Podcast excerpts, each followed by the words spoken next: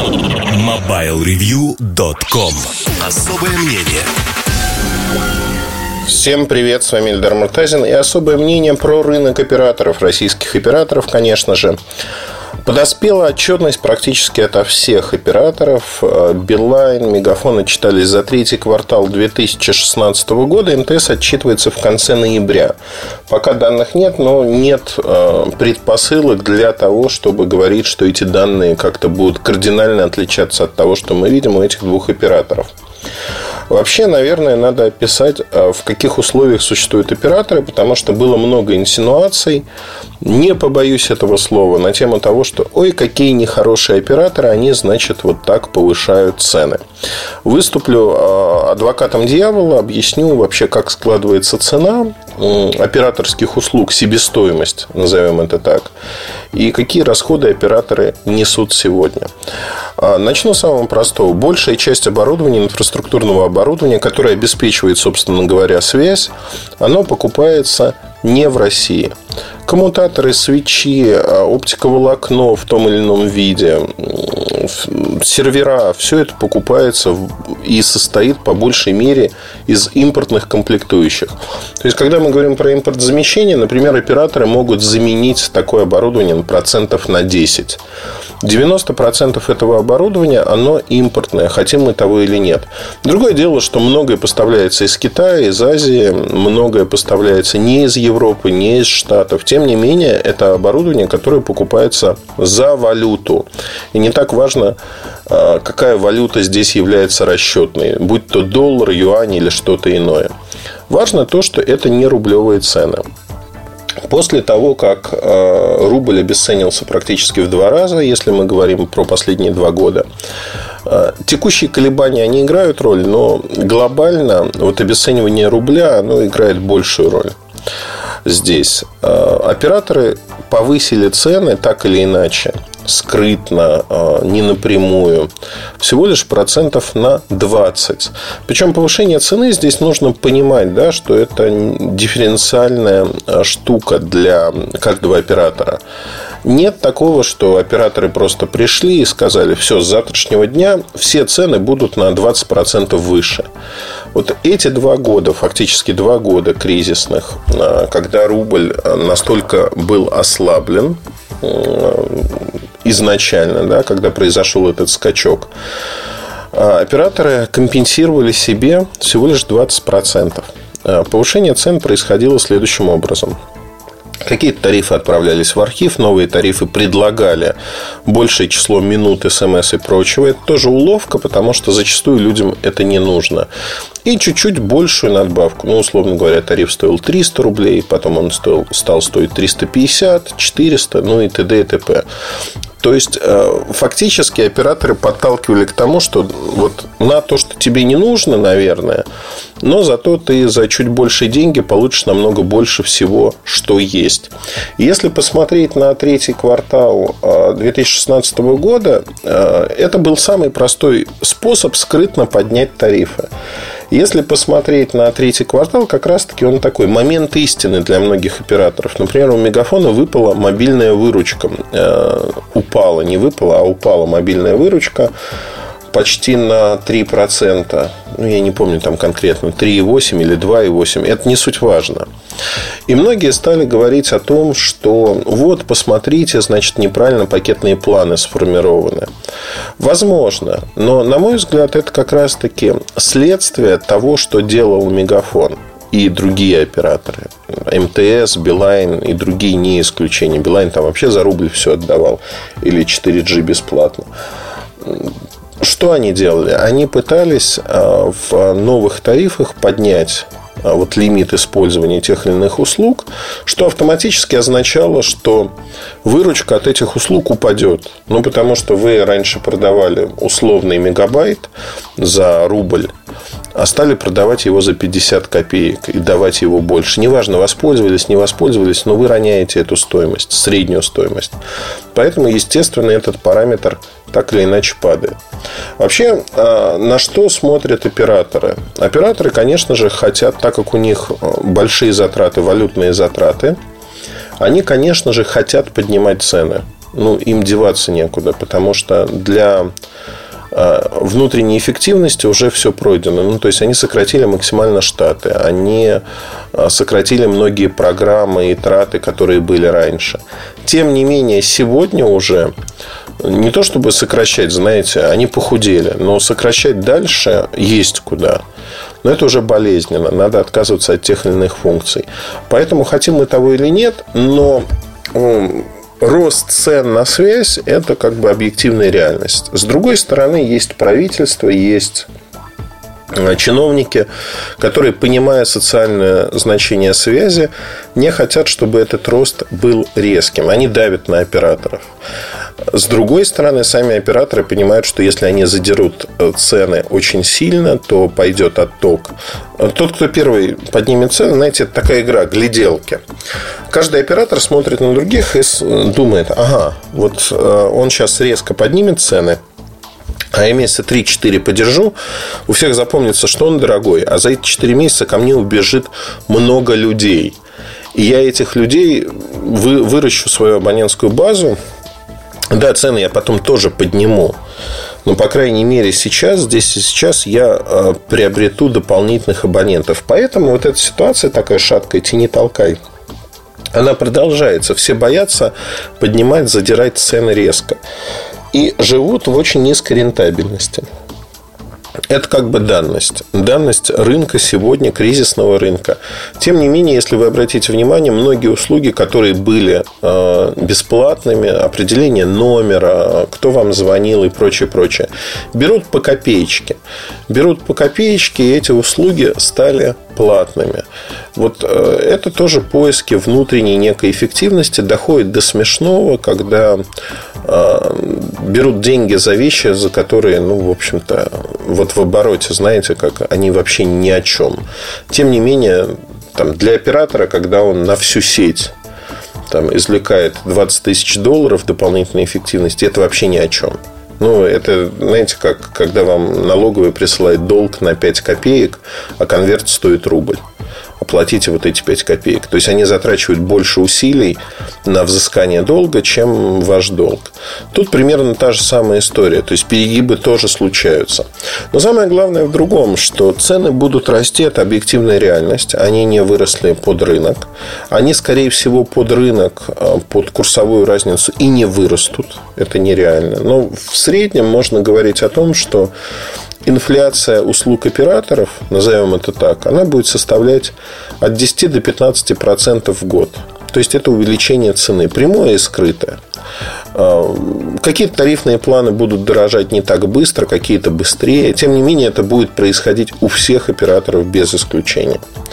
Теперь, если посмотреть на операторов, как они себя ведут в кризис, что они делают, я бы выделил, наверное, знаете как, МТС и Мегафон более-менее там понятны, они идут в одном направлении. МТС понимает, что проиграл технологическую гонку, поэтому они делают упор на контентные проекты в своей сети. То есть МТС, вот как я вижу сегодня эту компанию, они сделали два важных заявления – во всех смыслах. Первое, что мы хотим стать оператором в классическом смысле этого слова, как на Западе. То есть мы хотим активно продавать оборудование, за счет этого привлекать абонентов в свою сеть. Ну, вот эта ценовая война с Евросетью, в частности, Samsung на стороне МТС, очень большие дотации на продвижение трубок Samsung. Это все следствие вот этой стратегии. Она, на мой взгляд, МТС не дает ничего, кроме прямых потерь сегодня. Рынок все равно не стал операторским. Да, они приблизили его к этому состоянию. Тем не менее, там много-много составляющих, которые они не сделали пока. Сделают или нет, да кто его знает. Важно другое, что а, на данный момент МТС, скажем так, находится вот здесь в раздрае. Ну, потому что РТК, розничная сеть МТС, она, мягко говоря, не самая эффективная на рынке со всех точек зрения. И поэтому, в общем, имея такое негодное оружие, они вроде как делают правильные вещи, воюют правильно, но на выходе получают совсем не тот результат, на который рассчитывают. Это такие оковы, которые операторы тянут вниз. и не позволяют ему более свободно распоряжаться своими ресурсами. Потому что, конечно же, вот эти субсидии, э, прямые и косвенные устройства, они отвлекают очень много денег оператора. И так или иначе, все это спонсируется, конечно же, потребителями МТС, которые платят ежемесячно за услуги связи. МТС не, ну, не печатает деньги. Да? Он не говорит, что вот розничный проект получает у нас деньги из другого кармана. Это те же самые деньги, которые люди платят за услуги связи. Но давайте посмотрим. Значит, э, следующий оператор Мегафон. Мегафон не так активен в оборудовании, тем не менее, они тоже э, отвечают МТС, продвигают многие модели с субсидиями, когда вы покупаете, ну, например, Moto G последнего поколения за 9990 и 3000 на счет. Очень хорошая цена. Большие массовые закупки. Но это не брендированное оборудование – это оборудование разных компаний. Там стратегия вот такая сейчас. То есть они отвечают. А также ровно, ну, отвечают слабее, да, надо это понимать, тратя меньше денег. А также ровно МТС отвечает на развитие сети. Они делают не необходимый минимум, они инвестируют в сеть в среднем, но меньше, чем тот же Мегафон. Мегафон ориентируется на высокие скорости передачи данных, LTE Advanced, активно и агрессивно развивает эти сети. Для них технологическое преимущество видится как а, основа там, залога будущего успеха. В МТС более взвешенный, скажем так, срединный путь. Они взвешивают все за и против и очень четко развивают там, где нужно. А, мегафон развивает с запасом. И это тоже видно по разным городам и весям. А теперь давайте из большой тройки Билайн тронем кусочек. Вот в отчетности Билайн была очень такая гнетущая цифра. А, почти миллион абонентов за последний год Билайн потерял. То есть черн отток абонентов у Билайн максимален среди всех операторов. Если МТС, если Мегафон приобрели абонентов, то Билайн абонентов терял. Надо понимать, что Статистика подсчета у всех абонентов разная. Сколько вот, в течение какого периода времени абонент является активным, кого считать абонентом, ну, сим-карту, да, как считать это. И э, у Билайна достаточно не жесткая статистика. И потери миллиона это, это очень много. Это много, потому что ну, это просто катастрофа.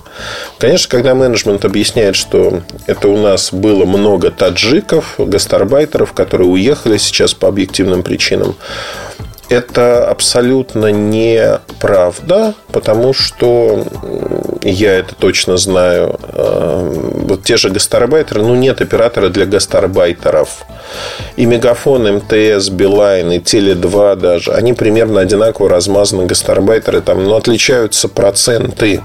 Там у одного 30%, у другого 25%. Но потери были у всех примерно сравнимы. То, что Билайн пострадал больше других, связано с качеством сети, в которую уже последние 10 лет не инвестируют деньги. То есть, если обещали в 2014 году, нет, ну какой 2014, Тарбахов когда был, в 2012, 2011, а, обещали, что мы исправим связь в Москве, это случится через два года, в 2014 году. В 2014 году это перенесли на 2016 год, и сейчас опять уже говорят, что модернизация сети будет закончена в 2018 году.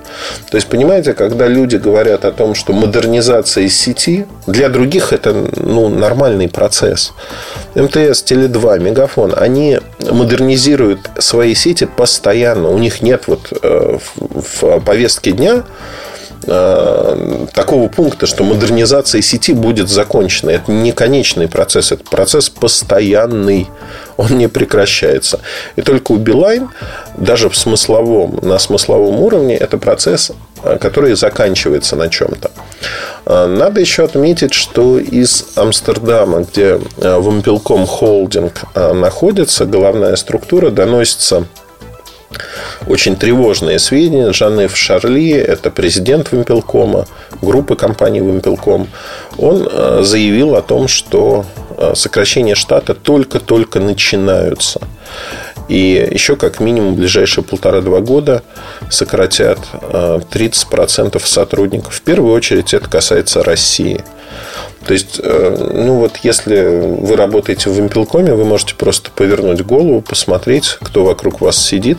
Каждый третий человек из компании уйдет. И э, сделайте вывод, что всю работу, которую делают сегодня эти люди, вы будете выполнять самостоятельно вместо них, ваша нагрузка еще больше вырастет. При этом надо понимать, что Вимпелком уже платит, э, если мы говорим про зарплаты и прочие вещи, ну, вот в среднем по больнице ниже, чем другие операторы.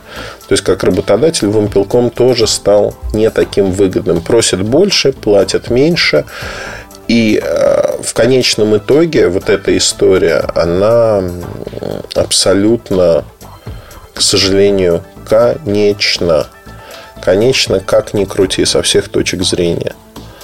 Поэтому э, мы говорим о том, что падение вымпелкома, оно будет продолжаться. Ну, объективных причин для того, чтобы сказать, что у этих ребят будет все хорошо, нету. Они на меня обижаются, дуются, не знаю, говорят, что я не объективен. А, но я хотел бы очень получить объективную информацию как бы не от них, что у них все будет хорошо, а финансовых отчетах, когда компания показывает не падение абонентской базы и за счет этого высвобождает какие-то временно ресурсы и показывает улучшение, а строительство сети, улучшение качества связи. Тут важно отметить, что я в свое время э, широко пропагандировал и ввел, в общем-то, такое понятие, кстати говоря, с подачи одного из инженеров Импелкома популяризовал, если хотите, э, то, что такое хороший оператор для абонента – для конкретного абонента хороший оператор, который работает качественно у него дома и на работе. Это два места, где человек постоянно находится. И вот сегодня, когда мне это возвращается с рынка, люди говорят о том, что хороший оператор – это вот такой оператор. Я всегда радуюсь, что эта методика, условно, в кавычках, она стала популярной. Но э, я честно признаюсь, что вот назвать хорошим оператором мобилком сегодня мне не поворачивается язык. Да, у кого-то он работает, в регионах он где-то работает. Я, ну, как бы одной из сим-карточек пользуюсь Вампелком не постоянно. Вот сейчас ее включил, попробовал пользоваться постоянно, но это какой-то мрак мрак. И люди, когда я про это написал, люди пишут, что те или иные услуги, там, Твиттер на тарифном плане закрыли. Закрыли случайно. То есть здесь, в общем-то, можно говорить о том, что раздрай. Раздрай, который связан в первую очередь с э, позиционированием э, компании, с уходом людей, рабочей силы. Э, компания не может, сокращаясь, э, оказывать те же самые услуги в том же объеме. И инвестируя минимум в сеть, минимальные инвестиции, это, конечно, тоже ведет к тому, что Вимпелком будет продолжать падать. При этом есть агрессивный новичок, ну, условный новичок Теле2, Новичок он скорее в столичном регионе, в стране-то он хорошо известен. Теле2, который позиционирует себя как дискаунтер, и дискаунтером на, на деле не является. Он такой же, как большая тройка, плюс-минус. А, когда кто-то мне начинает рассказывать о том, что Теле2 очень выгоден, ну, это неправда. Можно взять э, ручку, бумагу, посчитать. И в конечном итоге я несколько раз делал такие эксперименты.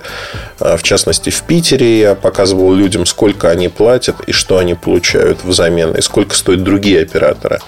У них, конечно, глаза открывались, потому что, ну, когда человек живет в рамках маркетинга и говорит, у меня минута стоит вот столько, и никто больше не может предложить мне такую минуту. Но это не совсем так. Все примерно операторы живут в одной, скажем так, ментальности сегодня, и чудес не бывает. Никто не датирует своих абонентов очень сильно. Есть те или иные э, вещи, которые выпячиваются, плохие вещи невыгодно и прячутся под коврик, как пыль в детстве. Знаете, когда уборка заключалась в том, что спрятать под комод, под коврик пыль, а не убрать ее. Ну, вот у многих детей так происходило. У операторов это происходит постоянно. Итак, Теле2 будет расти. Э, государство сделало ставку на оператора, у них есть деньги, э, эти деньги они тратят, тратят на развитие сети, у них есть административный очень сильный ресурс. Это было видно по Москве, и многие жаловались на то, что а Теле2 долгое время не пускали в Москву. Как только государство стало участником этого праздника жизни, Теле2 как бешеные стали строиться. У них вышки появлялись там, где другие согласований месяцами, а то и годами добиться не могли. То есть в кратчайшие сроки. И они молодцы. Вот, вот как ни крути, они молодцы во всех смыслах этого слова. Другое дело, что э, ну, в общем-то, все это происходит скажем так, э, очень-очень интересно. И э, мне кажется, что Теле2 будет расти вот теми же темпами, как растет сейчас. Они в какой-то момент, в обозримом будущем, это даже не 5 лет, это 3 года, может быть, 3,5-4 года, они обгонят вымпелком. То есть у Вимпелкома нисходящий тренд, у Теле2 восходящий.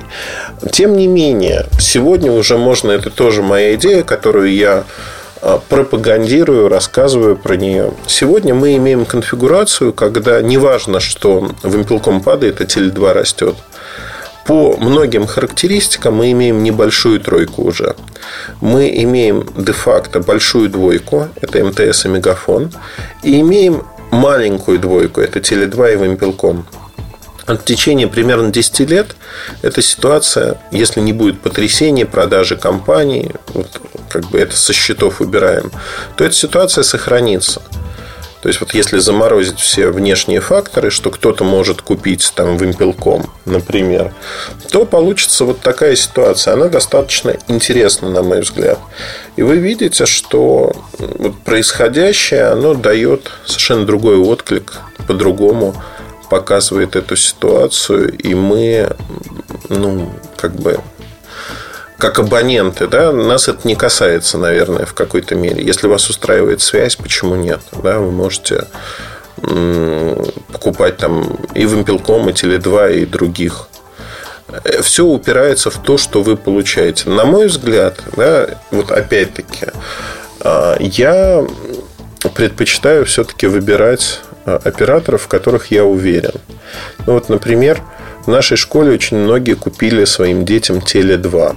Теле2 купили хороший оператор, классный, в Москве работает, шикарно. А дальше дети поехали на экскурсию. А куда-то они поехали на экскурсию, не помню куда. Ну, вот в Подмосковье. И дальше связь закончилась. Вообще закончилась. Ее не было. То есть все дети, у кого был Теле2, они были вне связи. И надо представить истерику родителей, которые вот еще час назад разговаривали с детьми, а они вдруг исчезли. Они звонят другу, а так вообще получается, что это тоже забавно а, люди даже в классе, они делятся на некие социальные страты. Вася дружит с Петей, Вася купил Теле2, и Петя родителям сказал, купите мне тоже Теле2. И они покупают. Ну вот и родители обзванивают, и что случилось, истерика, где дети вообще, что происходит. Звонят преподавателю, не знаю уж, какой у нее а, оператор связи, и выясняют, что да, вот, вот так. Ну, вы как думаете, что было после этого? После этого, когда дети вернулись, они вернулись к своим старым операторам. То есть месяц-полтора они доизрасходовали услуги, которые были. Дальше родители сменили сим-карточки, то есть сделали усилия, потому что они перенервничали, переволновались. И э, это просто бытовой пример. Бытовой пример, когда люди меняют свои предпочтения – не потому, что вот, как бы их что-то не устраивает с точки зрения цены, они сталкиваются с тем, что что-то не работает. Там с тем же вимпелкомом а, возможность столкнуться с тем, что вы пропустите важный звонок, она намного выше, чем с другими операторами. Зачастую вы даже можете об этом не узнать.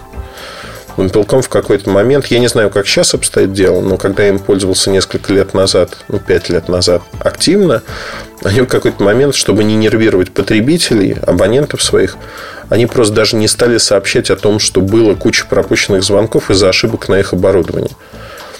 То есть человек звонил, у него были длинные гудки, а у вас просто звонки не доходили, никаких смс, ничего. И вы в полной уверенности, что вам никто не звонил.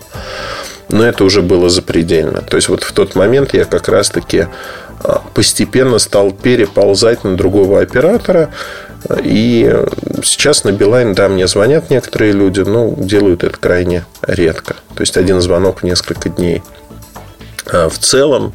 Ну и вот сейчас, если вспомнить а, за переадресацию звонков. Не самая популярная услуга, но у кого-то она есть.